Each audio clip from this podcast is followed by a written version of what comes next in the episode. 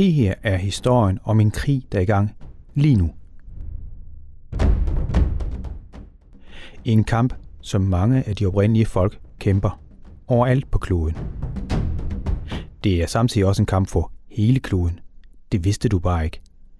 Det er derfor, vi vil fortælle dig om den. Det er også historien om regnskovens beboere, der har taget et ganske uventet våben i brug. Advokater. The court meets today to deliver its decision. Men først skal vi lige en tur i skoven. Prøv at forestille dig en skov. Se den for dig. Kan du se den? Høje træer, stammer, grønne blade. Du tænker måske på en dansk skov. En, du kender godt. Prøv nu at forestille dig en skov så tæt, at du ikke kan se mange meter. Hvor træerne forsvinder langt op i himlen, hvor der er et mylder af liv. Overalt. I skovbunden, i buskene, i træerne, helt op til de svimlende høje trætoppe. Med andre ord, forestil dig en regnskov. For at hjælpe din fantasi lidt på vej, så er her det, vi kalder for en lydkulisse.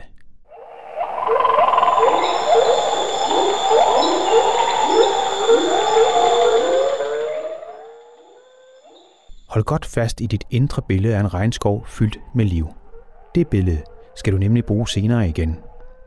Nu findes der mange forskellige slags skove, men regnskove er noget særligt.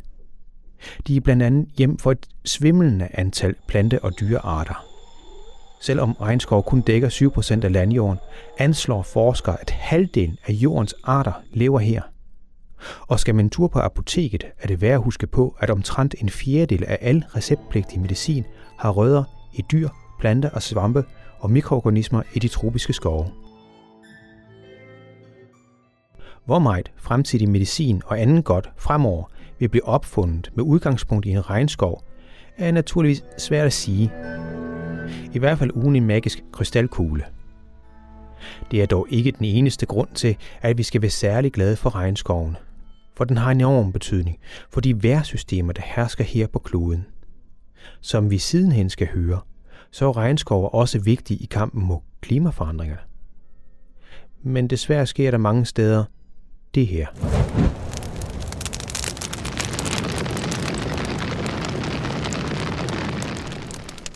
Regnskovene brænder. Dette er for så vidt egentlig ikke noget nyt i, men i Brasilien brænder det for tiden ekstra meget regnskov. Og det er især Brasiliens præsident Jair Bolsonaro, der har fået skylden for det. I regnskovene bor der et utal af oprindelige folk, normalt kaldt for regnskovsindianere. De er samme årsag ikke glade for Brasiliens nye præsident, som i øvrigt har Donald Trump som sit store erklærede forbillede.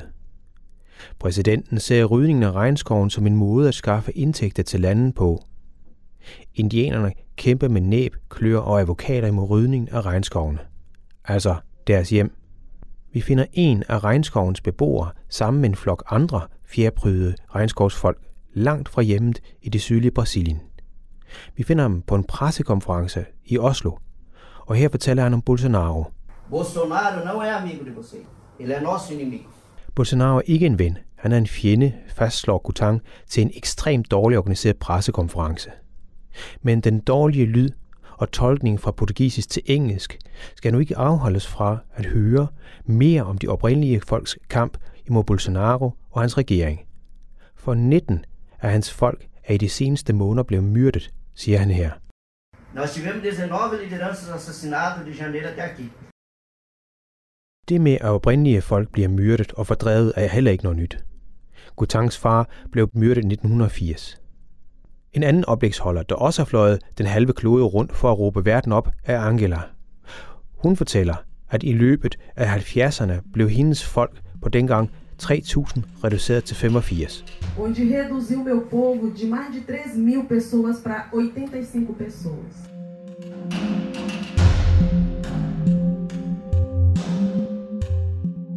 Så hverken afskovning af regnskov eller fordrivelsen af de oprindelige folk, der bor i den, er en ny historie. Man bliver næsten deprimeret. Men bare roligt. Som du sidenhen skal høre, så er der altså ikke bare et lys for enden af tunnelen, men faktisk flere lys. I øvrigt, så gik det netop i Brasilien ellers den rigtige vej. Altså ikke sådan at forstå, at regnskoven i Brasilien ikke blev reduceret, men at afskovningen skete langt langsommere end tidligere. Det fastslår Anders Barfod fra Institut for Bioscience ved Aarhus Universitet over for os.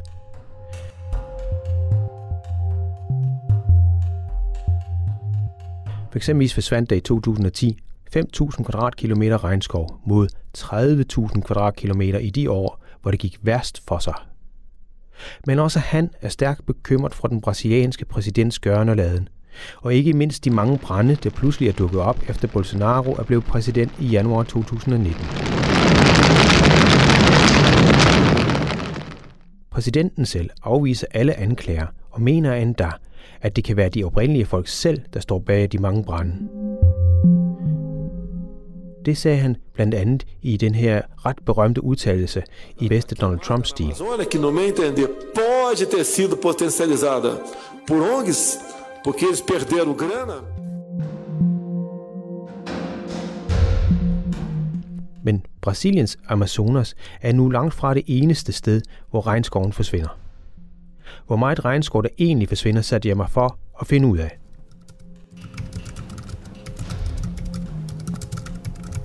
Det viste sig at være en vanskelig opgave. Ifølge organisationen WWF, så forsvinder der bare på Borneo 1,3 millioner hektar skov om året. Det svarer til to gange Sjælland.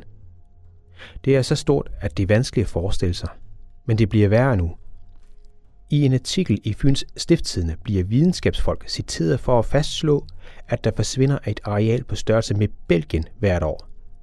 Belgien er mindre end Danmark, og derfor begynder de journalistiske alarmklokker der også for alvor at ringe, da TV2 fastslår, at det er et areal, der er fire gange Danmarks størrelse, der bliver ryddet hvert år.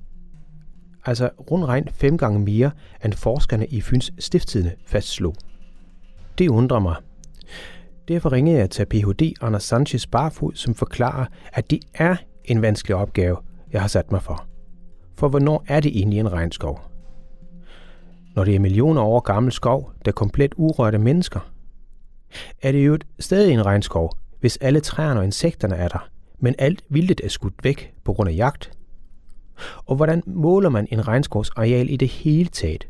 For det er kæmpe områder, som ikke lader sig opmåle med et målebånd og nivelleringsapparat. Satellitopmålinger har også svært ved at skelne mellem vild regnskov og plantageskov.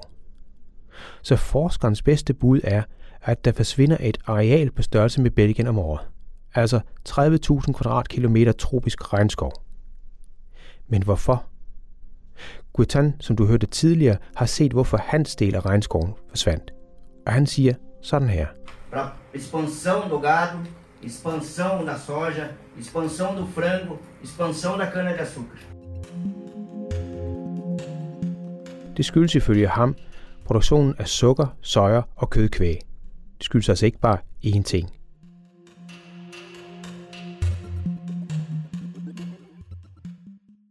Der er mange årsager til, at verdens regnskov forsvinder med en hastighed, der er svær at begribe.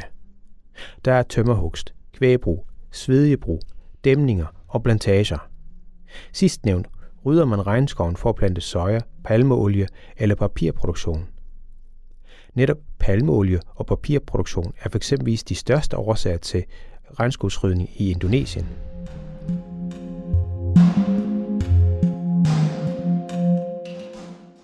I Amazonas er det især sojaproduktion, der er årsagen til, at skoven forsvinder. Soja, der bliver brugt til kvægbrug i Brasilien, men også eksporteres til Danmark i kæmpe mængder som dyrefoder til den danske fødevareproduktion. Det virker ærligt et himmelråbende idiotisk, at dansk landbrug importerer soja fra den anden side af kloden for at fure deres svin med. Men det er en kendskærning. Det er jo også et af årsagerne til, at stor del af den danske kødproduktion ikke er erklæret bæredygtig. Så måske kunne vi gøre noget selv. Måske er der allerede nogen, der gør noget. Nu er tiden vist inde til at give ord til ham her. Jeg hedder Jakob Kronik. Jeg er international chef her i Verdens Skove. I Verdens Skove der arbejder vi for at bevare verdens skove. Øh, det gør man ved at bruge dem fornuftigt, og øh, vi, øh, vi støtter blandt andet oprindelige folk i deres kamp for at opnå rettigheder eller beskytte deres rettigheder, fordi de er rigtig gode til at passe på skovene. Så arbejder vi med forbrug og bæredygtigt forbrug af de produkter, der kommer fra regnskoven.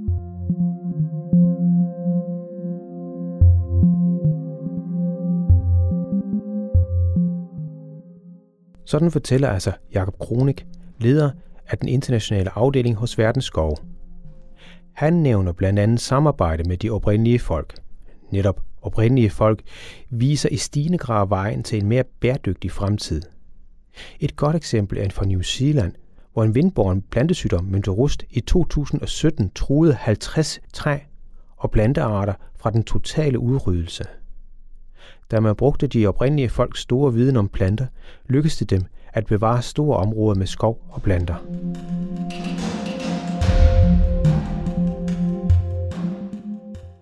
Et andet eksempel er fra det vestafrikanske land Burkina Faso, hvor ørkenspredning gjorde det meget svært at drive landbrug.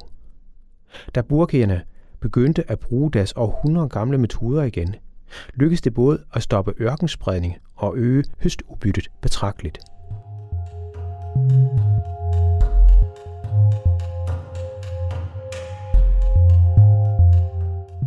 Tilbage på pressekonferencen i Oslo mener regnskovens indianerne der også, at netop de er med til at beskytte både regnskovene og på den måde bidrager væsentligt til kampen imod klimaforandringerne. climáticas. Forsker Anders Sanchez Barfod advarer mod tro, at oprindelige folk er bedre mennesker, bare fordi de er oprindelige folk. Han har mødt mange af dem på sine feltstudier. Lidt firkantet fortalt, så vil også de oprindelige folk gerne have det liv, de kan se på tv, hvis de altså har råd. Til gengæld er det vigtigt at fokusere på selve måden, de oprindelige folk dyrker eller har dyrket deres egne områder på – han nævner blandt andet et eksempel fra Ecuador, hvor den oprindelige befolkning fældede skov, lod den rådne og sidenhen med succes plantede majs i et lille område. I diverse rapporter kan jeg også læse om, at de oprindelige folk ofte endda afbrænder skovene. Så er f.eks. regnskovsindianer egentlig overhovedet bedre end alle andre? Til det svarer Jakob Kronik fra Verdensskove jo, indianer, de, de har tit øh, i deres øh, måde at dyrke på, der, der, der afbrænder man også tit et lille bit stykke regnskov. Det, det kan være en kvart hektar eller sådan noget, øh, hvor man først går ind og rydder lidt, og så, så brænder man det af, og så står resten af den, af den høje, øh, tætte skov.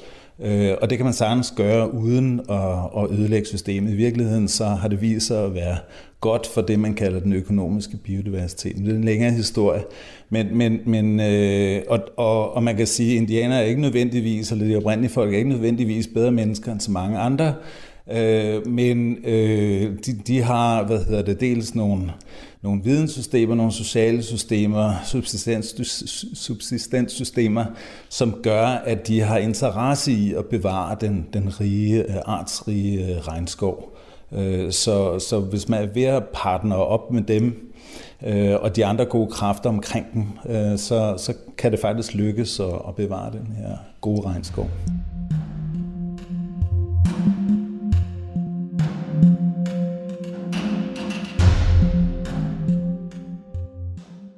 Sådan sagde altså Jacob Kronik fra organisationen Verdens Skov.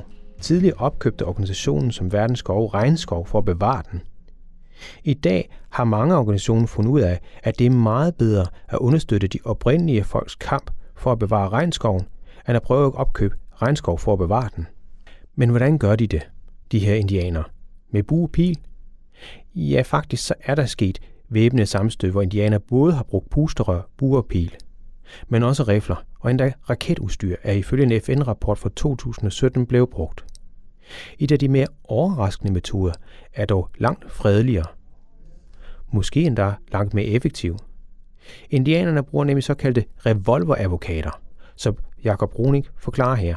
Ja, altså øh, for at opnå de rettigheder, som, som øh, er konventionsbestemte, eller som øh, står i en, en national lovgivning, men måske ikke er blevet udmyndtet i praksis, så er man nødt til at, at indgå i nogle alliancer med blandt andet advokater øh, i de lande, vi arbejder, for øh, at de kan fremlægge øh, de sager, både retssager og, og levere den, den øh, dokumentation, der skal til for, at øh, oprindelige folk kan få deres rettigheder.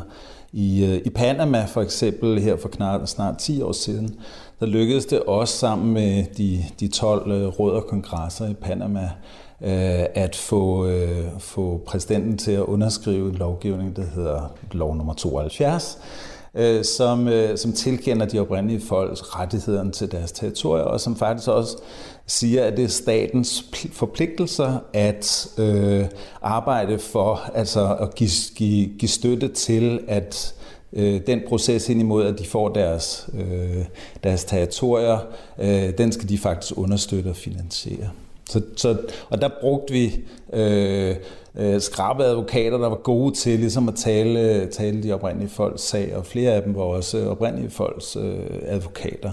Øh, så øh, ja, så det har været en måde at gøre det på. Hvad er problemet med territorier og oprindelige folk? Altså, har de ikke bare rettighederne på den skov, som de har boet i for tusind år?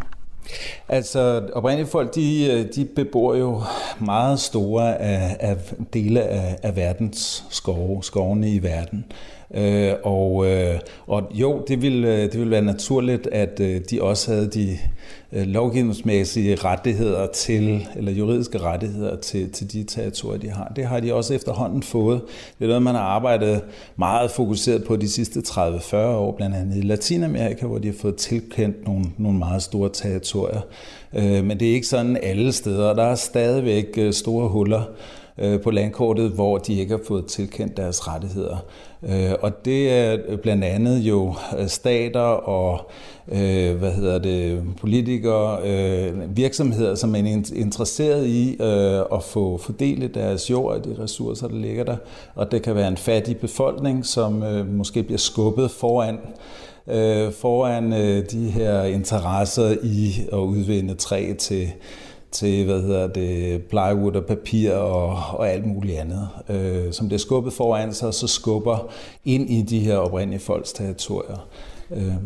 Skal I hænge til, det vil sige, at skoven bliver simpelthen ryddet for at lave papir eller lave træflis eller sådan noget, for at kunne sælge det. Altså det vil sige, at de er simpelthen virksomheder.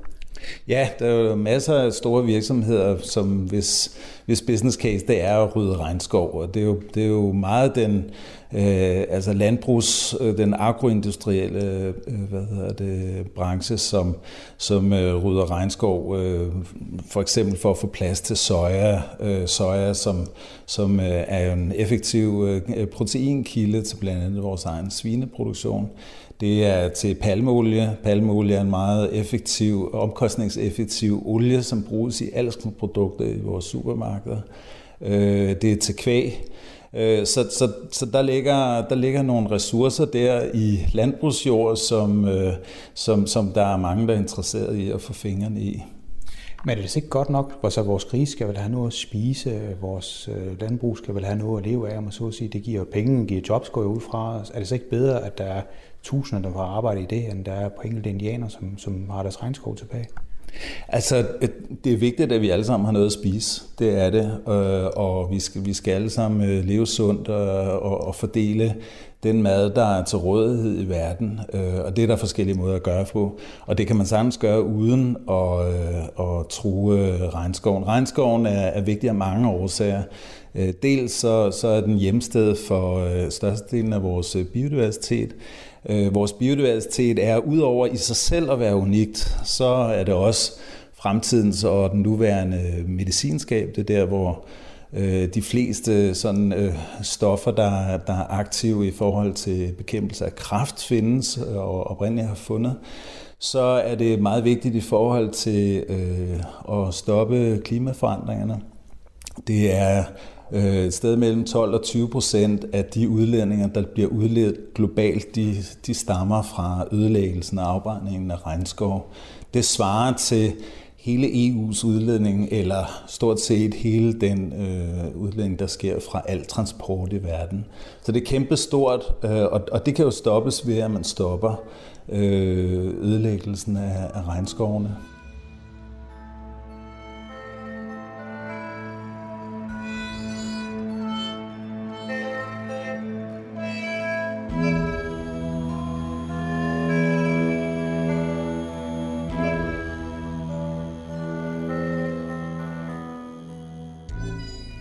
Sådan forklarer altså Jakob Kronik fra Verdens Skove. Du har hørt ham fortælle, at hele verdens transportsektors CO2-udledning svarer til det udslip, ødelæggelsen af regnskoven medfører. Som han nævnte i begyndelsen, så er det her med at bruge særligt skrabbeadvokater, såkaldte revolveradvokater, en god idé for at bevare regnskoven. Indianernes taktik virker faktisk. Først vinder de retten til de områder, de har boet i sin tidernes morgen så kan de lovligt smide alle firmaerne for porten, der fælder regnskovene. Bagefter følger konflikter med de ulovlige firmaer, hvor det ofte også går hårdt for sig. Da indianerne nu lovligt forsvarer deres egne områder, kan myndighederne, uanset hvor korrupte de end måtte være, ikke fjerne indianerne lovligt mere. Taktikken lykkes i blandt andet Nicaraguas og Panama, hvor kæmpe regnskovsområder nu er indianske. Men der findes også andre metoder, blandt andet ved at knytte handelsaftaler sammen med krav om at bevare regnskov. Vi giver ordet tilbage til Jakob Kronik, som kan fortælle en solstrålehistorie fra Honduras. Altså det lykkedes at få EU til ikke at ville acceptere ulovligt træ kommer ind til EU. Og man kan sige, det burde være en no-brainer, fordi ulovligt træ er ulovligt træ. Men det er faktisk, øh, det, det var faktisk stort, at man fik EU til det. Det lykkedes for EU igennem. Og EU forsøger så at presse det igennem øh, i forskellige lande. Og der, øh, der har vi så øh, sammen med, med Miskito-indianer og andre øh, oprindelige folk i, i Honduras øh, lykkedes ligesom at få hjælpe øh, jeg blev med til at bruge den øh, EU-lovgivning til at få nogle andre krav igennem i, i Honduras. Så der blev bevaret nogle regnskov? Ja, altså det, det, det er jo så medvirkende til, at nogle af de øh, store områder, som for eksempel Miskitoren har fået tilkendt, tilkendt en million hektar,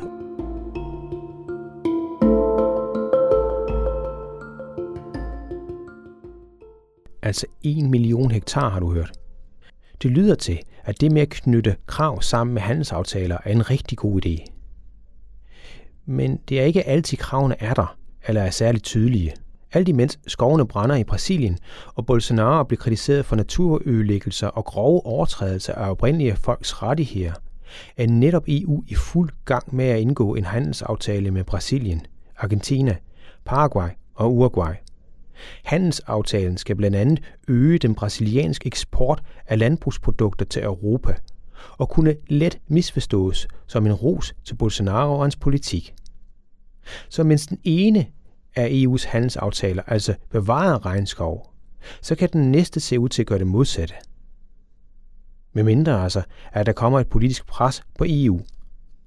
Oversat til almindeligt dansk betyder det – medmindre vælgerne stiller krav til politikerne om at knytte den handelsaftale sammen med krav om at bevare regnskoven.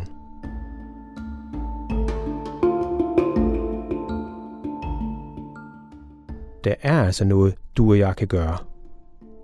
Så er vi egentlig fremme med, hvad den enkelte ellers kan gøre. Til det svarer Jakob Kronik. Altså, vi, vi kommer ikke i mål, hvis ikke vi alle sammen ikke tager vores del af, af læser. Jeg tror, at man kan sige, hvis, hvis vi ændrer nogle små rutiner hver især, så betyder det en lille smule, øh, og det skal med fordi det er vigtigt, fordi uden så når vi ikke i mål med Paris-aftalen. Øh, men det er også rigtig vigtigt, at, at vi ser det her strukturelt. Altså, hvad kan vi gøre for at påvirke de strukturer, der smadrer regnskovene og som ødelægger klimaet? Og det handler om, at vi tager ansvar i forhold til øh, vores politikere. Vi gør dem opmærksom på, at, øh, at vi faktisk forventer, at de lever op til de ting, de siger, at de rykker sig. Øh, det, det handler om vores virksomheder, at vi, øh, vi tager aktiv øh, stilling i forhold til, hvad vi forbruger og hvad vi forventer af vores virksomheder. Og virksomhederne flytter sig jo i takt med, at vi flytter os som forbrugere. Og så kan man sige pensionskasser, som jo er, er øh, vi har nogle meget store pensionskasser, som har rigtig mange midler til rådighed. Og det handler om at stille dem til ansvar også, så de får det indarbejdet i deres praksis. Og de tror jeg er på vej, øh, og, og der er en bølge på vej for forhold til de her rigtig mange milliarder. Så det, det er noget, vi kommer til at, og bliver nødt til at komme og, og følge i, i de kommende år.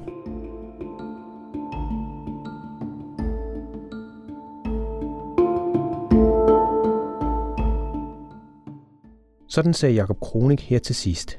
Så helt sort ser det altså ikke ud.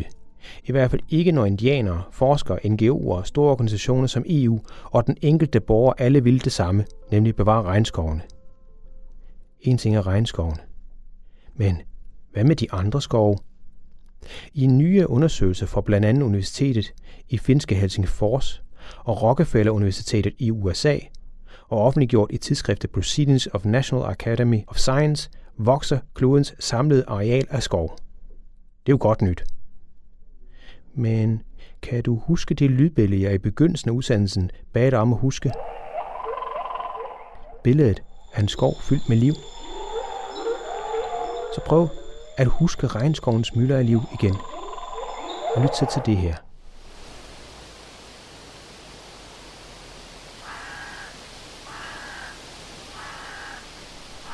Kan du høre det? Det er slet ikke det samme mylder af liv. Hvorfor nu det, spørger du? Jo, meget af den skov, der er blevet og bliver plantet i dag, er plantager. Det gælder også mange af træerne, der vokser op, hvor regnskoven før har stået. De er desværre oftest helt uden liv, advarer både forskere og miljøorganisationer. Det kan meget vel være, men helt ærligt, det er der trods alt bedre med skov end asfalt. Og når de nu lykkes regnskovsindianer i særdeles fjendtlige områder at bevare store skovarealer ved hjælp af både egen jernvilje, advokater, NGO'er, folkelig pres samt EU, så kan vi vel også sørge for mere liv i f.eks. de danske skove, end der er lige nu. Det er vel i bund og grund et spørgsmål om den rigtige taktik, og så om at stå sammen. En slags global solidaritet, og at hver især gør, hvad vedkommende kan – det kan godt være, at det føles som en dråbe i havet. Men som Nobelprismodtager Mother Teresa sagde, så ville havet jo være mindre uden den ene dråbe.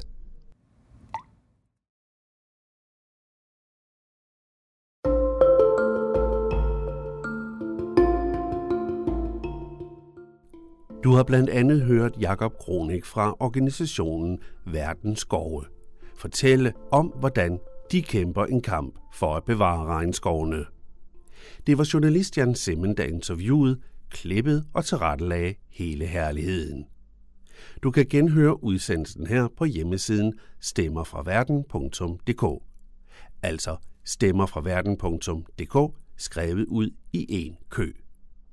Du kan også diskutere eller genhøre programmet her på den elektroniske folkeoplysnings Facebook-side, som netop hedder Den elektroniske folkeoplysning. Alle podcast ligger vi også ud på YouTube og SoundCloud, og der findes mange måder at få fat i den her og de kommende udsendelser på. Projektet er bevilget af CISU, som er en del af Frame Voice Report under EU. Netop EU finansierer størstedelen af projektet her. Her til sidst vil jeg opfordre jer til at besøge vores tidligere nævnte hjemmeside stemmerfraverden.dk. På hjemmesiden vil du blandt andet kunne finde andre podcasts og links hen til mange andre gode steder, og ikke mindst de steder, der blandt andet var en del af researchen til udsendelsen her. Mit navn er Kim Matar Bundgaard, og jeg siger hermed tak for denne gang og på genhør næste gang, når vi igen er klar med et nyt afsnit af Stemmer fra verdensmålene.